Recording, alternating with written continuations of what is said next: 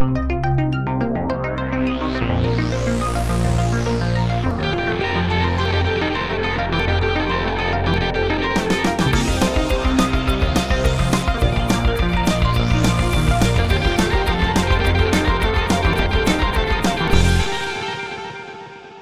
Good morning, everyone. This is UHA Cafe, and my name is Petra Tlchimukova, and today we've got Dr. Dirk Schuster here with us, uh, who is a historian focusing on the topic of religion. Um, he's based at the University of Vienna, as well as the University, Danube University of Krems. Uh, and uh, he spent last half year uh, studying as a mobility researcher a specific topic uh, of atheism uh, in the time of uh, communism in Czechoslovakia, uh, which is going to be one of our topics as well. Uh, welcome, Dirk. Welcome from Austria.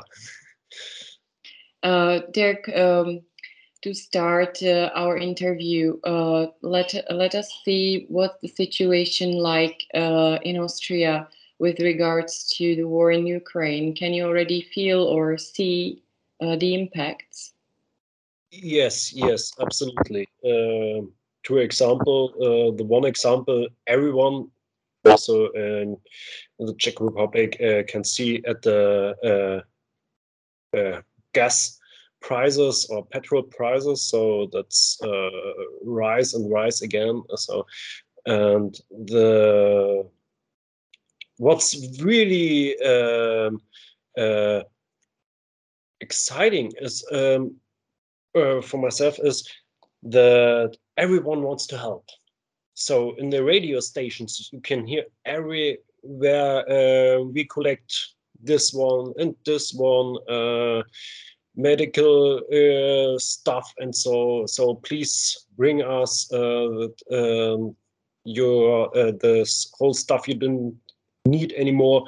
So, and we will bring it to the Ukraine. So, and there's uh, also a discussion in Austria about the uh, uh, neutrality of Austria. So, should Austria be neutral in the future? Because um, the, the chancellor said one important thing that when you're in Vienna, the Ukraine is closer than Vorarlberg in the west of Austria. So yes, when you think about so, then you have to think about okay, what's what should be the next step in the political decision? Should Austria be uh, neutral? So you the, the war is you can go anywhere you hear everything about the war and you can see it so people uh, have uh, blue and yellow flags in their fla uh, in their windows and so on. So you can see it everywhere. Yeah. How about those who flee uh, Ukraine?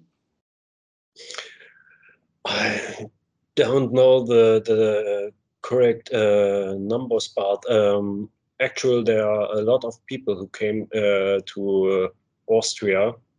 Um, it's it's the same situation like in Poland and Berlin. So um, and they uh, over five thousand people in Austria, for example, uh, say, okay, I can have uh, I have one room, so please bring a family or uh, children, or uh, so I can um, be the host uh, for the next months for them. So that's yeah that's the situation here. Thank you for the insight. Uh, um, uh, but let's switch to your field of expertise. You're an expert in the field of uh, study of, uh, of, religion, an expert in, um, in religion. Uh, why is it important, what you say, uh, to study religion from the scientific point of view? Okay, there's a concrete answer. Let's go back to the war. Patriarch Kirill now uh, gave his answer to the war and said this is a holy war for Russia. So Um, and now uh, we can see from um, a scientific point of view, okay, how is religion here work as an uh, legitimation for the war, for the Russian government? So um, that's one point, and then we can go back in history. Okay, what was uh, the situations, for example, during the uh, Second World War, and so and then we understand how important is, for example, religion to legitimize uh, a war for the politician, uh, politicians. So that's one example, uh, uh, one concrete example, how important is to understand the function of religion inside a society. So then if, uh, for example, uh, if um, Patriarch Kirill had said, no, that's a wrong war, that's against the Orthodox family, for example, uh, our Orthodox brothers in Ukraine. So uh, Putin would have a huge problem inside the Russian uh, community, uh, Orthodox community, to legitimize uh, his war. But he know that the Orthodox Church in Russia is very close to the uh, politician in the Kremlin. So, and thus it's a connection who helps uh, each other. So the the, the the the government helps the Orthodox Church. It's the only really Russian church uh, who uh, who is Russian have to be Orthodox. So in this understanding in this understanding. So, and on the other side, uh, the Orthodox uh, Church can say, okay, uh, if you are Orthodox, you have to be Russian, and this is a holy war, and we have to go to war. So, so you also see some um, some place for uh, or importance of religion in the current situation, in the current uh, war. Yes, yes, uh, absolutely. So uh, we can see it in Ukraine. Um, there we have uh, two patriarchs. Um, one who is a member of the Russian Orthodox Church, and one is uh, an autochthon uh, uh, Ukraine Orthodox Church. So there's and both, both now said, okay, that's a criminal war that's uh, not the right war. So so here we can see that the um, russian orthodox church in the ukraine will um, will be independent from the russian church in the next weeks and months. So there will no more uh, russian orthodox church uh, in ukraine so it will help to rebuild one Ukraine Orthodox Church. Um, and that's very important for the Ukraine people um, to have this uh, her, um, the, the, the church behind them. So so one church, yeah. And now again to legitimize the position of the of this specific discipline, the study of religions as a scientific discipline, let's say let's say uh, why is it, why is this uh, point of view, this perspective, uh, important and relevant um, in the discussion? Why do we need specialists uh, in the field of uh, study of religions? Um, because uh, we have to see the whole situation, the the historical situation especially between the Ukraine and Russia. is a, a very complicated uh, situation since the last 300 years. You have to think at the 1920s uh, when Stalin uh, started, yes, you can say a, a genocide against the Ukrainian people. And so then you have to uh, bring um, theoretical perspectives from the sociology inside uh, to understand uh, such uh, the function inside uh, the society. And then you also have to be uh, have to look at the political situation in the past and uh, the moment. So, and the study of religion have the have the tools to combine all these different um, scientific special uh, yeah, interests and special uh, views uh, from historians, politicians, and sociologists. So, and combine them and give a neutral analysis of the situation uh, without uh, theologi theological um, uh, views. So not that's uh, okay a Christian perspective, so we can say it's a Christian perspective, but we don't say that's the right perspective. So it's right if what's the uh, uh, patriarch, uh, patriarch of uh, Moscow say. So doesn't matter if it's right or wrong. So we can analyze what he say. So that's very important. It happens very often that uh, people, the general population, um, cannot differentiate between uh, theology and theological point of view and scientific point of view.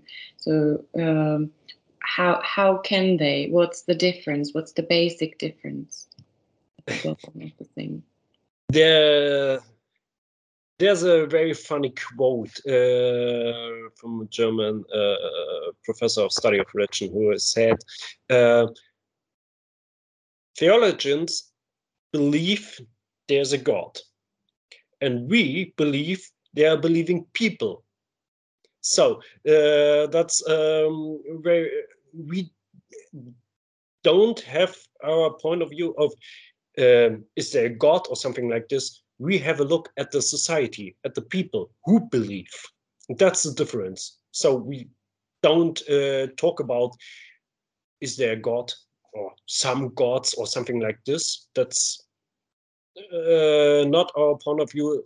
Uh, our point of view is what is the result when people uh, believe what they believe. Not is it right or wrong. So, what is the belief system, and what is the the um, how does the society and the ordinary people um, work with this belief system and what is the result for example in the political uh, political system with this belief system. So that's our point of view. Right we're not here to justify the religious truth right? Yes it doesn't matter. Really it doesn't matter. Mm-hmm. now uh, you focus on atheism uh, and especially in former uh, Eastern Germany, Austria, and lately also in the uh, in Czechoslovakia. Uh, and uh, the, this link between uh, atheism and the communist regimes uh, or communist parties. Mm. what sort of connection is there between the communist ideology and atheism in these specific historical settings? So, in the theoretical thinking, starting in the 19th century, so there was uh, this dogma of Marx that uh, in a classless society, religion will die because everyone is happy, everyone has uh, the same rights, and so on. And that's why people uh, will not need religion anymore. So that was the dogma in the 19th century. So, and when the Soviets came to power, so they started a a very, very academic discussion. What will be the next step? So only a society, a communist society without religion, or uh, will be something different there? For example, an atheistic worldview to explain, for example, why you became ill. So that's very important for people. So not because that's God's plan, uh, plan or something like this. So to give an explanation on the basic of neutral science. So, so that was the academic discussion. And but in the whole society, the ordinary people thought very different. For example, in the Soviet Union, religion didn't die they the communists came to power, the Bolsheviks, but uh, the people go to uh, uh, went to church, very normal. So And that's why, um, especially under Khrushchev in the 1950s, they start a very huge uh, anti-religious propaganda offensive uh, or propaganda war against the churches. But here we have to uh, think that anti-church propaganda is not an atheistic propaganda. So that's absolutely different things.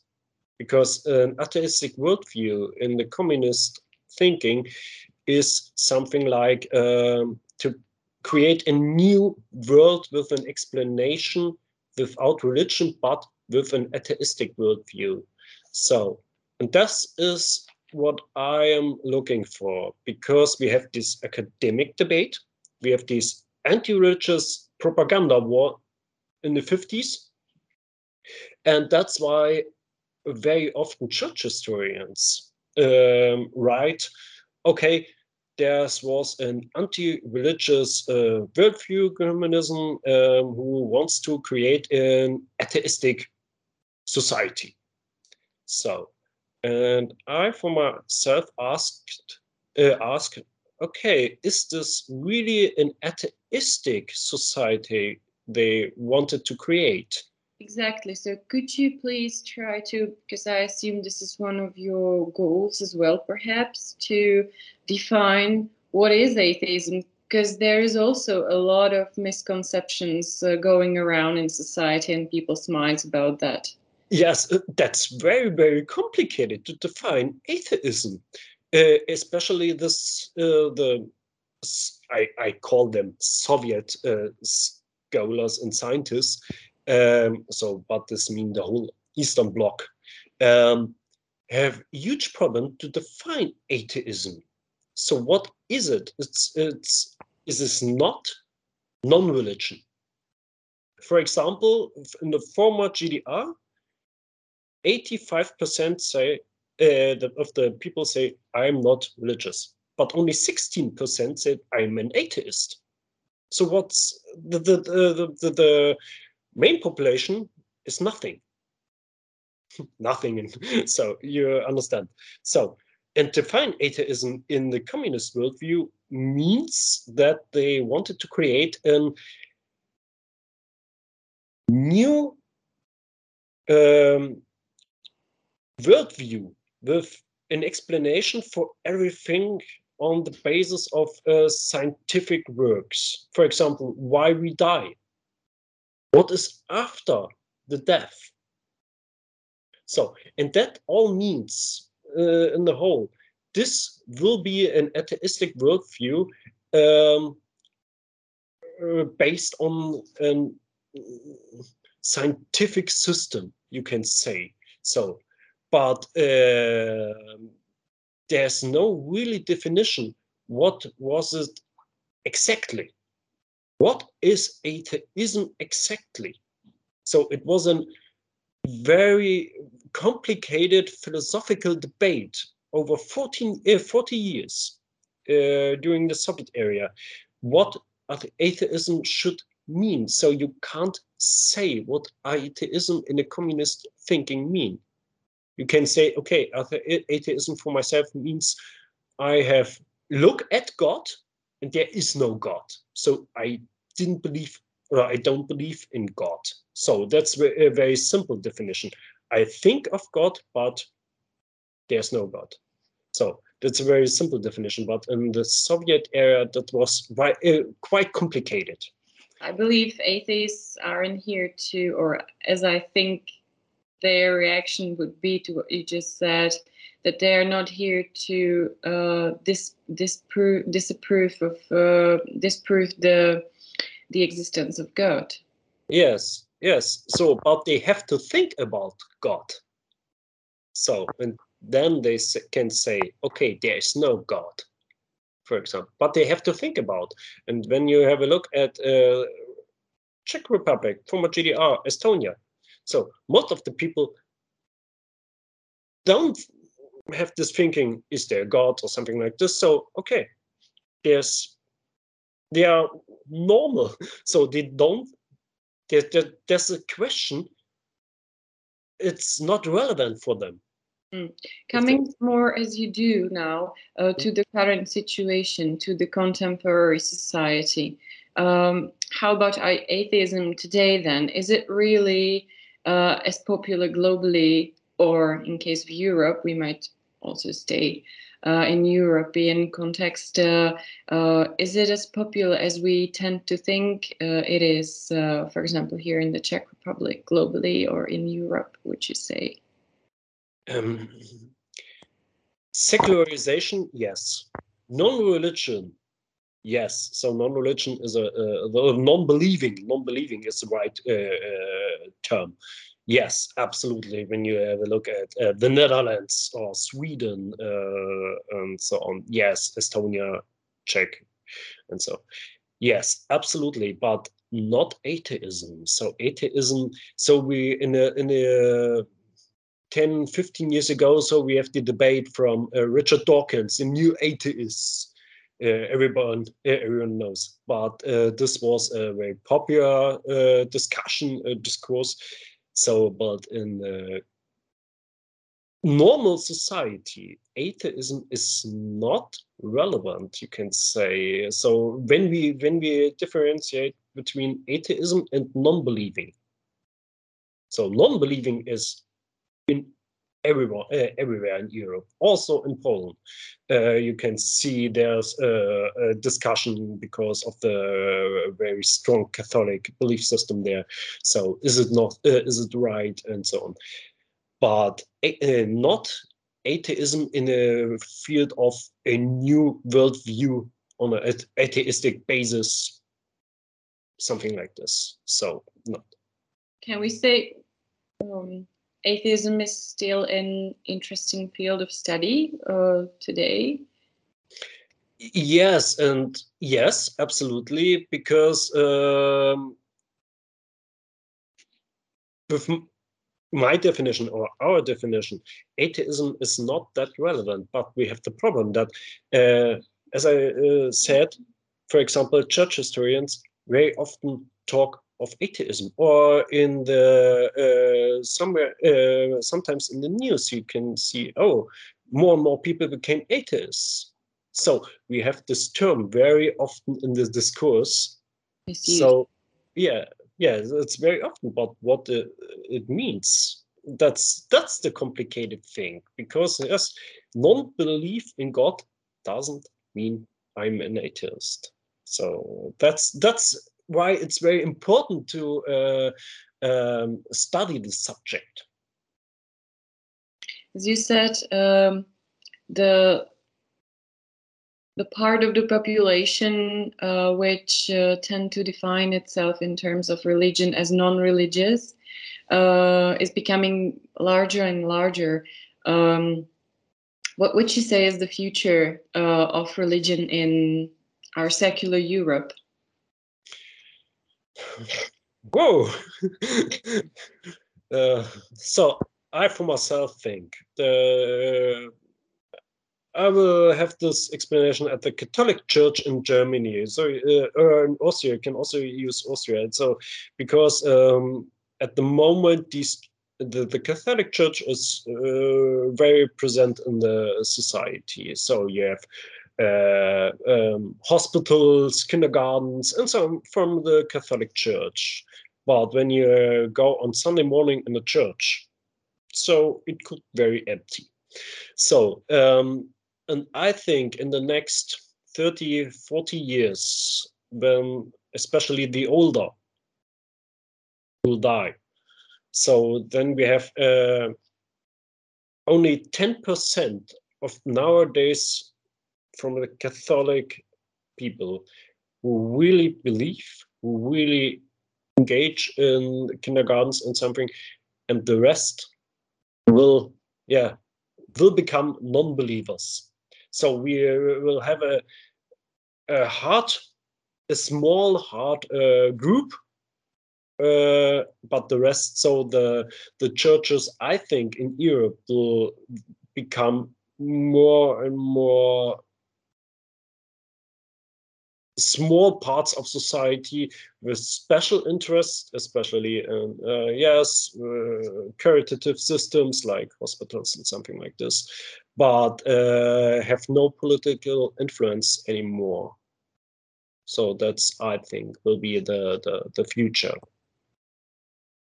Dirk, thank you very much. Let's see what happens and. Um, fingers crossed uh, for all your scientific endeavors in the future. Uh, thank you very much for uh, your interview with us and uh, all the best. Thank you. Thank you.